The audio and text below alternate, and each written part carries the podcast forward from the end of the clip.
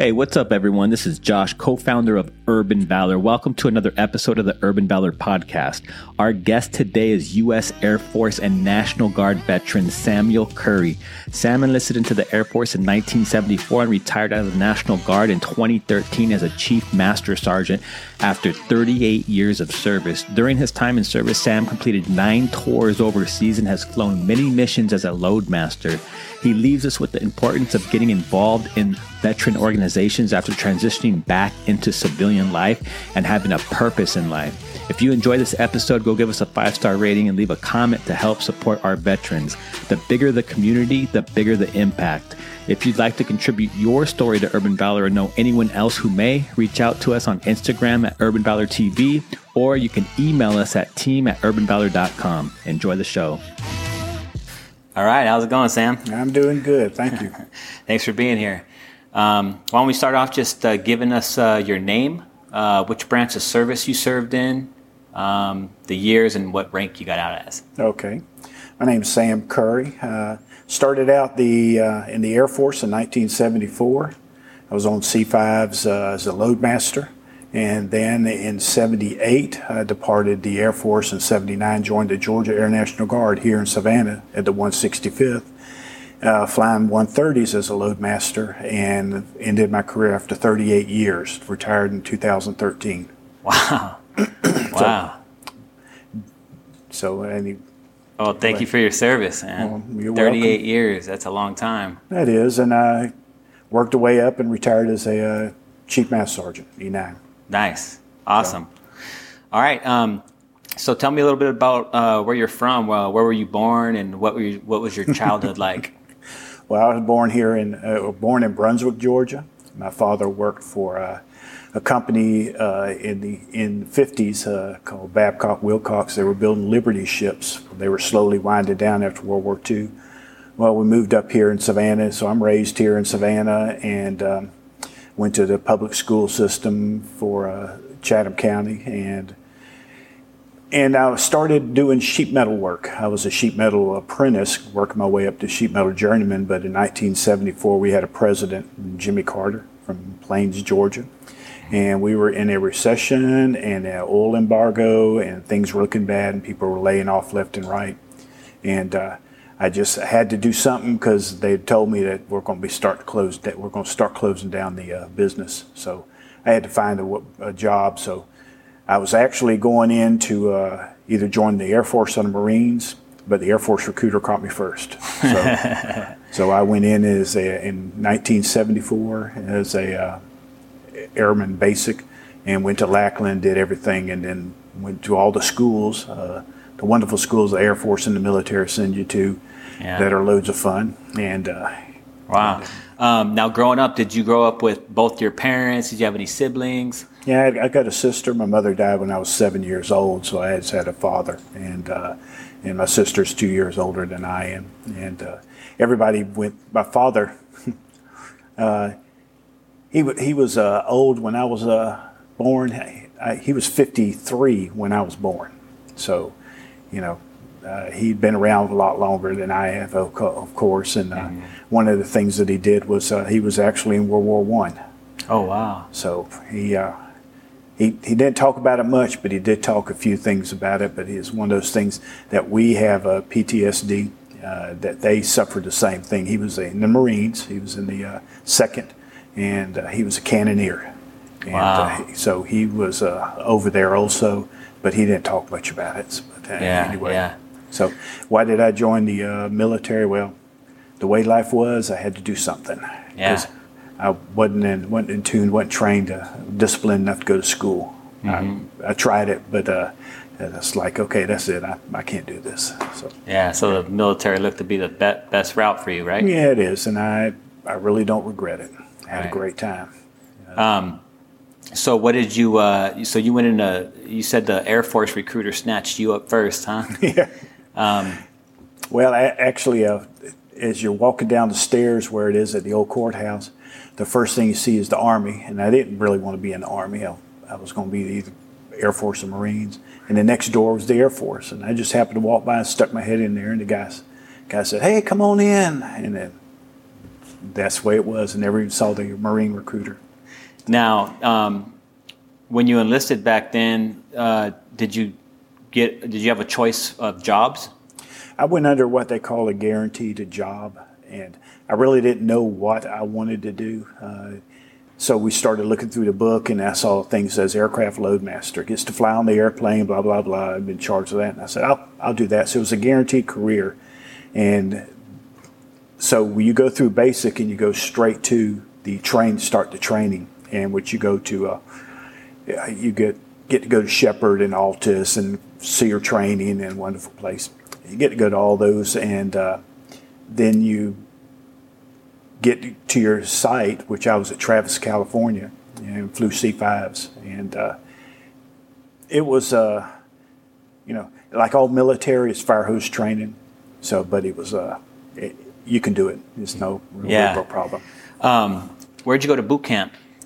Uh, at Lackland Air Force Base. Lackland Air Force Base. Lackland, yeah, and it was uh, we went straight from there to Sheppard Air Force Base, which was an active duty base, of course, and then from there to Altus, which is the C5 training center, and then and that took about a year and a half for all that training to do it, plus the uh, survival training and. Uh, the training back at the base about a year and a half before they finally let you go and says, okay, you're now a loadmaster, go forth and tear stuff up. So Wow. Um, what is the um, what is like the specific job duty of a loadmaster? Uh, we're in charge of um, one bringing all of get the airplane prepared, bringing all of the cargo on the airplane, making sure that it's compatible with each other, that we have um, hazardous material where it doesn't react to each other or something that's dangerous on the airplane. Uh, weight and balance, uh, critical load uh, stations. There's just so much stuff. It's a lot of math, a lot of figuring out where you can put stuff for for PSI limitations, restraint limitations, and because you got an airplane that's uh, that's moving around and that stuff's moving around inside of it, you have to restrict it to keep it from moving. Because if you put a vehicle in there and you put less chains or less, and if it breaks loose, well, now you've got a problem. And the problem is that it could move aft or it could move forward where the aircraft's uncontrollable. So what we try to do is make sure that it's in limits for flight, normal flight, and we also have uh, make sure that it's secured and restrained. So Wow.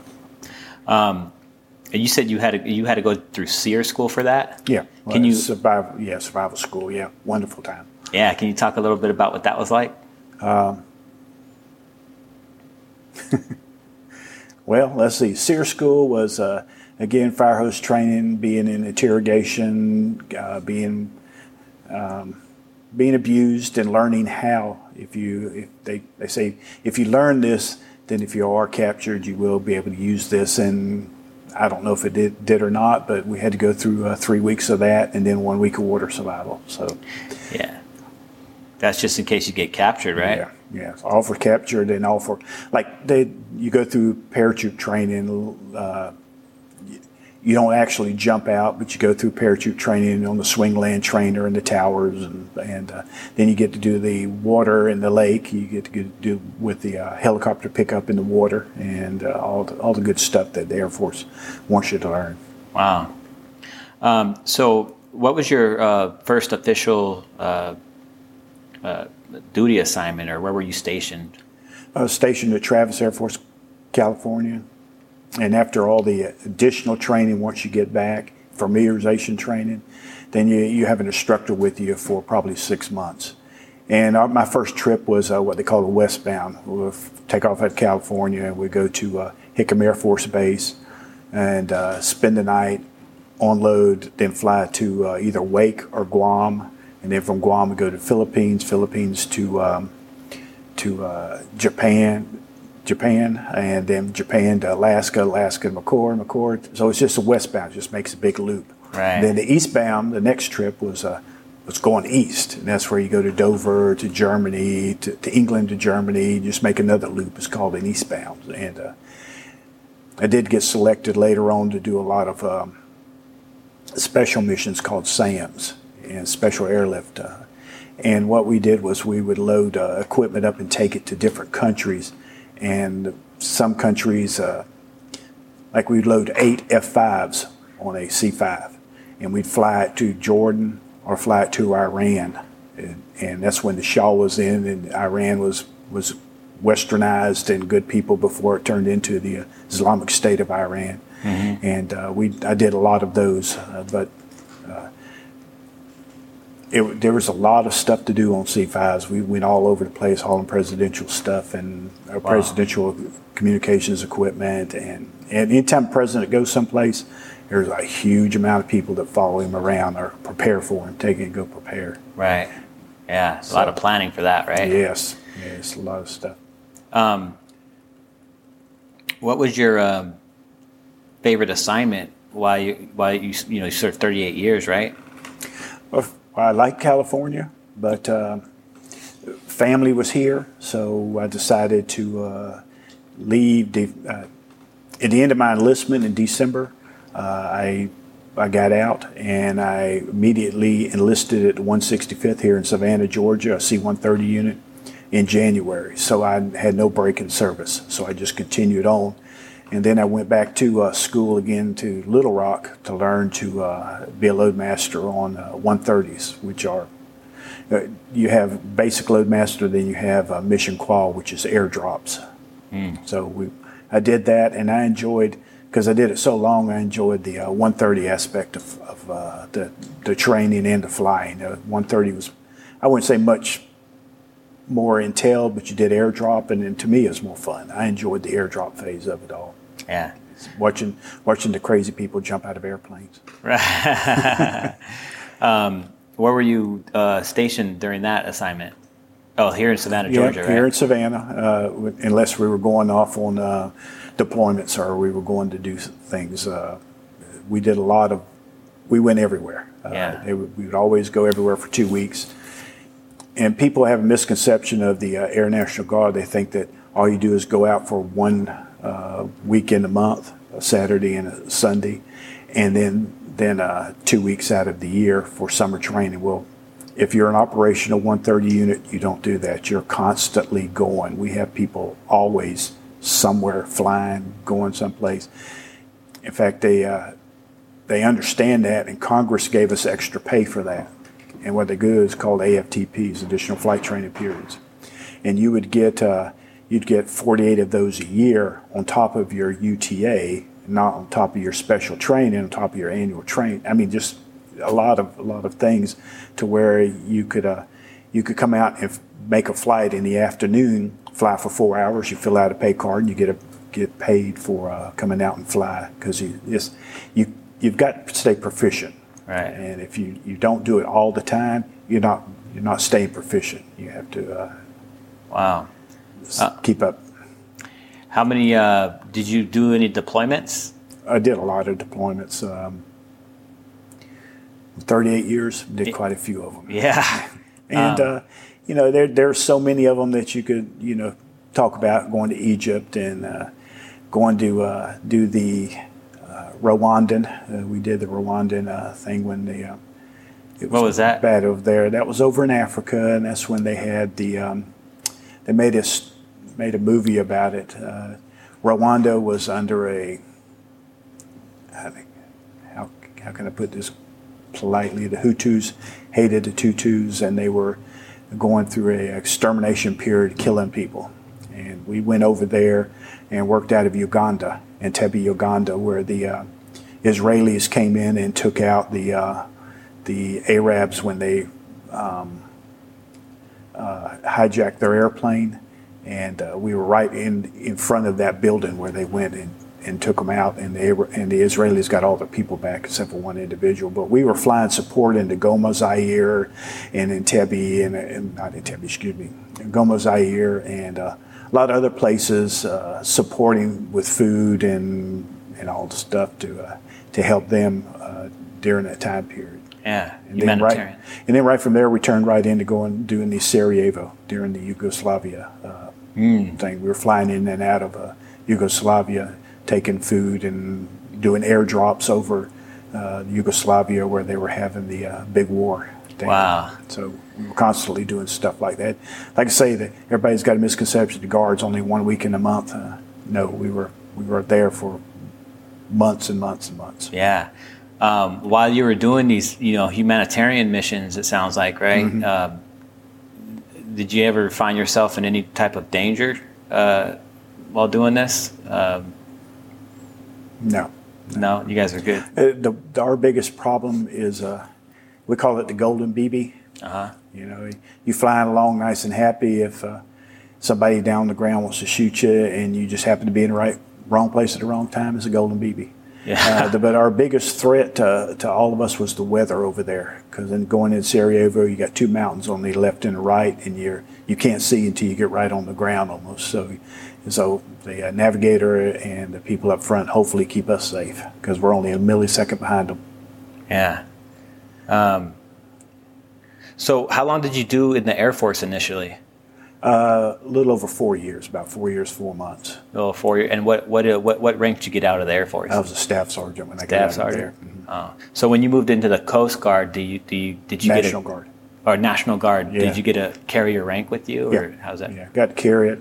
Uh, the the Air National Guard they have a um, a a, a tier system to where it's just like you can have so many staff sergeants, so many tech sergeants, so many masters, so many seniors, so many chiefs. You can only have it is.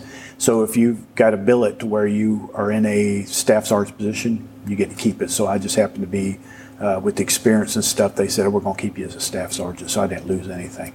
Oh, so I just came right straight back to where I was. Yeah. Wow. Um, and then 38, a total of 38 years Mm-hmm. you served. You just re, you just retired. When was it? 2013. 2013. Yeah. Um, you miss it? I miss some of the places I went, some of the people, but when you get a certain age and stuff, uh, my last tour in uh, Afghanistan, you're sort of like going, okay, uh, this is for young people. You know, Yeah. I was 58 then, 59. I was 59, and I'm like, this is it. I'm, I'm finished. This this is young guys' thing of being up 36 hours and getting a couple hours of sleep and then doing it again. I'm, I'm, I'm ready to cut this out. what was that like? That tour in Afghanistan? Well, I went there. Well, when we went there for the, well, we didn't go there. Here again, the Air Guard's kind of weird how they set this up. I spent uh, during the first Gulf War. I spent two months in Dhahran, flying all the support missions. Then the next war kicked off. We went to a place called Masirah Air Base, Oman. Okay, and that's in 2003 when everything was kicking off we were there before the war kicked off, but we were flying support missions into uh, Kuwait, and we were going to Horn of Africa. We were flying up to Afghanistan, and then the war kicked off. So then we'd fly to Kuwait, and we were flying into and out of uh, of uh, Iraq, and we were just constantly you do probably do about six flights a day back and forth uh, into Iraq, carrying people and equipment, and and uh, bringing out wounded, carrying medevac in, bringing out people from medevac, uh, med- medevac them out back to Kuwait, and in Kuwait they would send them uh, special airlift to uh, Landstuhl. So we were we were moving the people all around and the equipment and stuff, and I did total of nine tours. Wow. there. So what would you do? Um, you know, if you're going to pick up, let's say, um, wounded. Uh, you know, what was your job? Uh, you know, once you you've landed. Uh, can you just describe on to me how that works? How does it work when you're? Well, a lot of times you go in and uh, you're, carrying, you're carrying cargo or passengers. And you're either carrying 50 people and two pallets of cargo, or you're carrying uh, vehicles, or it, it depends on what you got pallets of food or whatever. And you get there, sometimes you'll have a medevac crew with you that will leave uh, Kuwait with you because they had. Um, can't remember the outfit that was there as okay anyway so you would carry them with you but sometimes you'd go up there and say hey we got three wounded can you take them so we'd throw them on the airplane and they would be stabilized to where it, it wasn't nothing real if if it's life limb or eyesight you would have medevac with you if it was just somebody that just got hurt and let's say they they uh, were busted up or whatever, we put them on the airplanes, our flight, get them to Kuwait. They'd come out, rush them, and take them to wherever they needed to go. So we, it was mostly uh, this is what we have. Take it while you can. If we did medevac, uh, we did a lot of those uh, going into uh, Baghdad and going into Afghanistan stuff. Uh, those people never get a good pat on the back for what they do for people. The, the first thing that happens is, of course, you get wounded and your medic takes care of you. Then you get airlifted to a station, counts on where you're at, if you're in Jalalabad or wherever it is. And then we come in after stabilized, pick them up, take them to Bagram. And Bagram's where the central hospital was. And then the C-17s come in and take and bring them to Landstuhl. And uh, there's sometimes that some of these people are alive that uh, I'm just amazed uh, myself thinking about it that, uh, you know, if all you are is a head in a trunk, why do you want to be here? but they kept them alive and they bring them back and you see these same people on TVs now as spokesmen for wounded warriors or whatever they're doing this stuff and you wonder is that one that I brought out?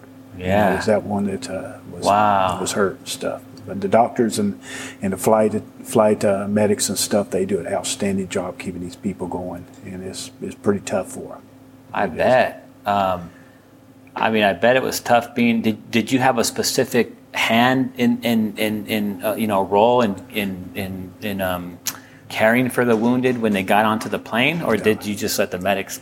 Let the medics. We set the airplane up. They would come in and set up all their equipment, assist them in setting their equipment up. We'd carry the litters, but mostly ours because a lot of times it was engine running. We'd go to to some of the bases, and you never shut the engines down, so it was engines running, and we would just coordinate getting the people on because they back an ambulance up, and you'd have to get people to to carry them onto the airplane stuff, and we did mostly just just uh, watching them and holding stuff for them because we're not trained in that. Uh, right. Loadmaster's not trained in it. And, uh, you know, once in a while they'll say, "Hey, hold this bag up," and you'll hold it. And, right. And then you, your your big thing is to make sure when you take off that everything's secure and everything's shut up and nothing's rolling around, and and you you get back to where you want to because you don't want to compound the problems they got now. Right. So sounds like you, your your your job during that, you know, during a mission like that on evacuating a wounded is to make sure the environment is safe yeah. for for the team to be able to, you know, work on the subject. Yeah, and the 130 is uh, not a very quiet airplane. I'm sure you've got the experience of being in a 130. It's uh, so you've got to learn how to uh, talk to people. Yeah. learn how, what it is. yeah. Wow. Um, what was that like for you? You know, you know, seeing wounded being carried out of combat. You know, did that like? Can, can you remember the first time that you saw that? Like, you know, did, did it affect you at all right away? Uh, did you just become? I don't know if it really affected me. Um, it's the same thing as carrying a KI out, a bag. Uh, sadly, a bag. Um, it's one of the things where you get I wouldn't say satisfaction, but you get the knowledge knowing that you're you're transporting this individual back to their family. You're tra- taking them to their home, or you're taking somebody to get get uh, get taken care of. You don't want to. Um, I don't dwell on it. I, I was doing what I was supposed to do, and I like to think that I had a hand in getting them back to where they they uh, could get the help or taking them home to their family. Right. So the family could at least have some closure of their. Absolutely. Absolutely. Exactly. I didn't. Uh, you know, you, you were there to do a job. And our job, sadly, uh, uh, Colonel said it the best. He said, Our job is to support that 18 year old with a rifle. That's it. We're there to we're in a support role. Everybody is in a support role. There's very few individuals that actually got to pull the trigger, but our job is to support you guys pulling yeah. the trigger. Yeah. Uh, and you're right. I, I, I 100% agree with you. Uh, a lot of the support roles, um, you know, they don't get the credit that you know they deserve, Mm-mm. right? Um, no. Um, uh, it's kind of you know a lot of support roles are kind of a thankless job, right? Um, Very much, yeah. Uh, wow. Wow, that's amazing. Um, so you so you were part of the Gulf War. I think that that's the one you're talking about. I think it was like around '92, early '90s. Yeah, '92, right? and um, it all blend together because when the Gulf War went on, then the, uh, Rwandan incident went on, and then Sarajevo was going on, and then other issues were just continual. We had Urgent Fury, which was uh, Panama, and then we had Grenada, and it was just just one right after another to where we were constantly going someplace or going to do something.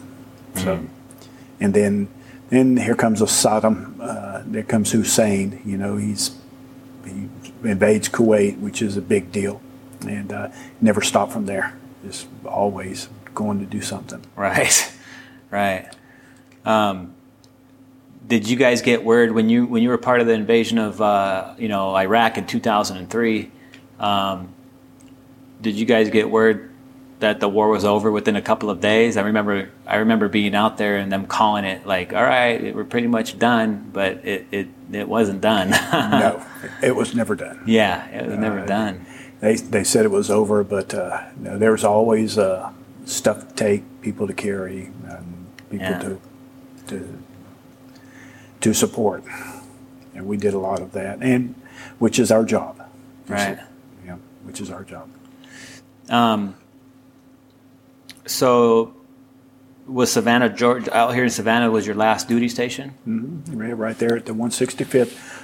I had the, uh, I finished up my sheet metal apprentice job, and I was a sheet metal mechanic. And I was working at a, um, nuclear power plant right up the road called Plant Vogtle Nuclear Power Plant. Mm-hmm. And uh, and the job came open as a full-time technician out at the 165th. And I was tired of driving from Savannah all the way to Waynesboro, Georgia, which is about maybe 60, 70 miles away. Getting up at three in the morning and get home at nine at night.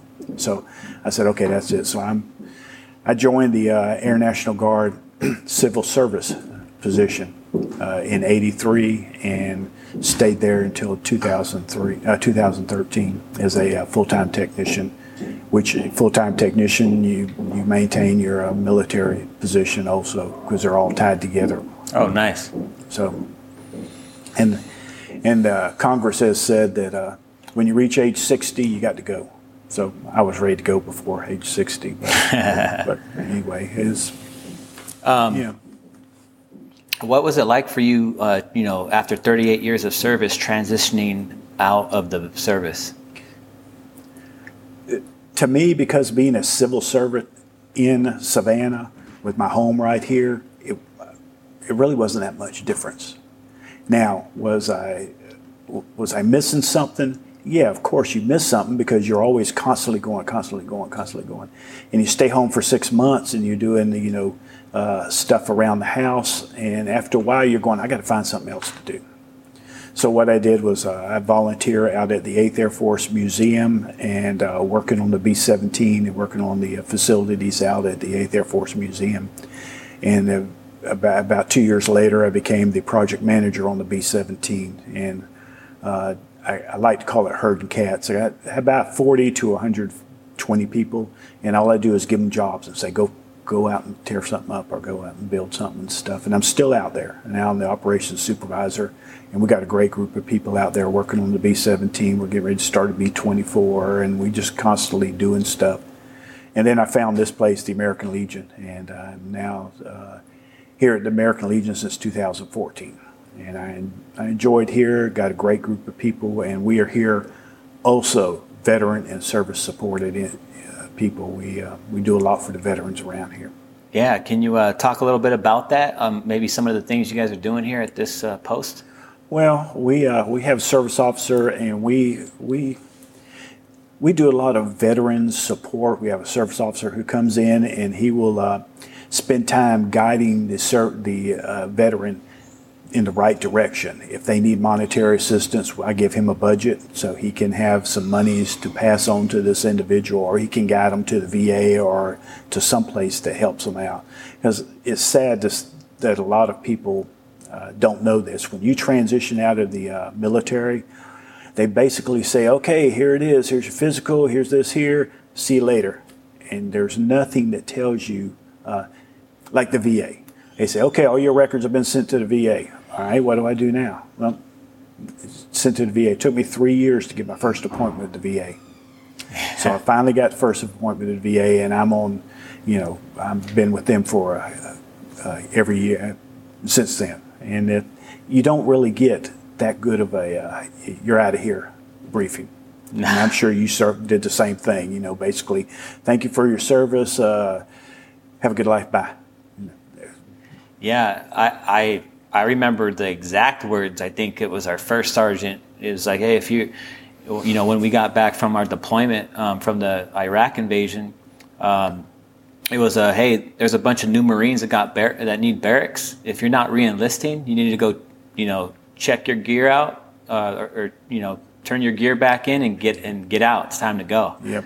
Um, and you know, I was literally, you know, one moment I was, you know, in Iraq, you know, combat, um, and three weeks later I was sitting at home as a civilian, um, not knowing what to do with my life. And you're you're absolutely right. Um, I mean, I've been out for you know since 2004 or so, and um, I'm still finding out about veteran organizations mm-hmm. and benefits and stuff that you know is is is a resource for us that I had no clue about. Yeah, yeah, um, absolutely.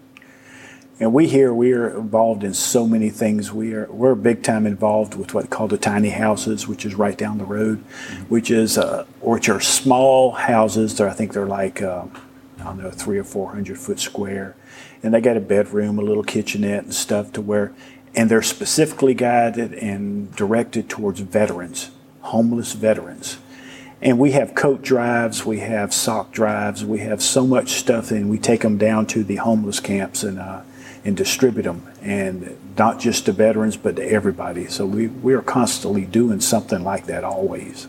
That's always awesome. Um, now, do you guys do anything for um, mental health as far as for veterans?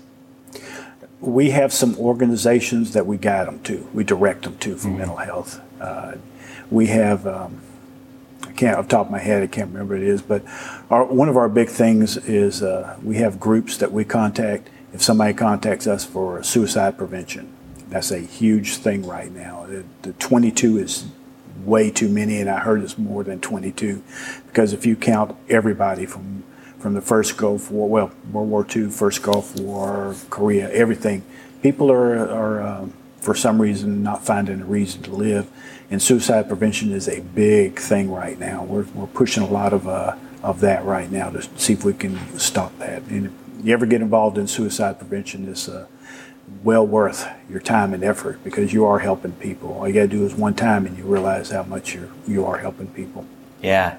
Um, what do you think it? What do you think it is, Sam? Why do you think that suicide is such a big thing right now in the veteran community? I don't know if it's a if it's one where they're all of a sudden nobody because for a long time they were somebody you know they were in an organization they were in a group they were they were doing something they were constantly busy and then the next thing you know they're sort of like a go away have fun we'll see you later and you you have nothing. And your buddies are now separated. You're not in the same place with your buddies, which you were there for two, four years, six years, or whatever. And uh, you, you, sort of like, I guess they feel like they're lost.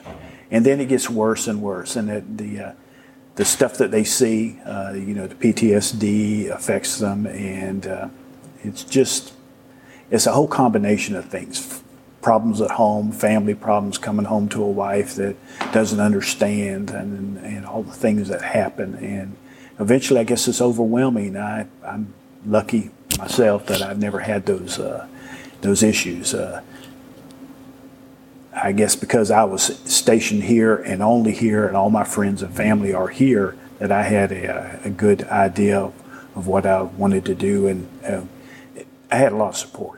Yeah. Everybody has a lot of support. And we here at the, at the Legion, we also try to support these individuals too. That's right. great. Uh, it sounds like, you know, would you say that um, you might have did better than others because you, it sounds like you submerged yourself in the military environment, even though you got out, you know, you're working on B-17s, B-24s, you're here at the American Legion. Yeah. Um, so it's it's almost like you never really left the military community almost. I think so. I, right. I believe you have to stay busy. Some people are lucky enough to stay busy, and some can't find busyness enough. But you got to be able to uh, to sort of like I, I, like to hear the old saying, keep the gray matter flowing and keep your body moving. And the only way you can do that, you can't stay home. I've got too many friends uh, that were in the uh, Air National Guard for me. A, a year after they had uh, retired, they died because they didn't want to do anything. They sat there and, and uh, were couch potatoes watching TV or not doing anything. You've got to get out and stay busy and, and stay active. And, uh, and I just feel like that's that's what helped me out was I just stayed busy, always doing something. Yeah, yeah, I, I 100% agree. You got to have a purpose mm-hmm. and uh, you know ha- have a you know be working towards something because mm-hmm. it's you're right. You're 100 percent right. Even myself, you know, when I ha- when I have too much time to think and I, you know I'm not there's nothing to do. It's just that's when all the depression starts to kick in. You start to think about all these things that you talked about. Yeah, um, it it does, and I, would like to say I'm one of the lucky ones that uh, that I'm one of the uh, lucky ones that I wouldn't say it doesn't bother me as much, but I can at least say, okay, think about something else, and it, it doesn't uh, doesn't dwell. I like to say that to myself. Yeah. After all the stuff that that uh, we all see, and that we all do. Right.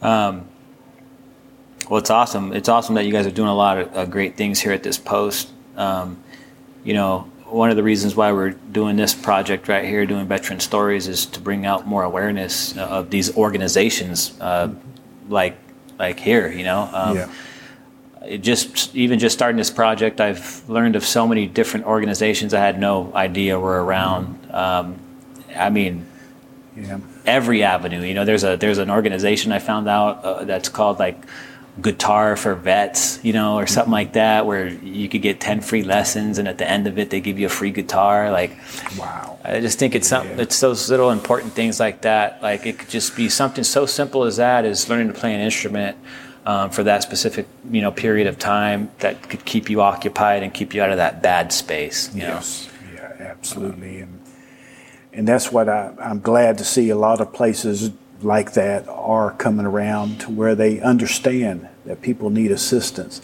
and all it is is a little bit of time. That's all it takes is a little bit of time to turn somebody away from that bad area that they're in. Right, right.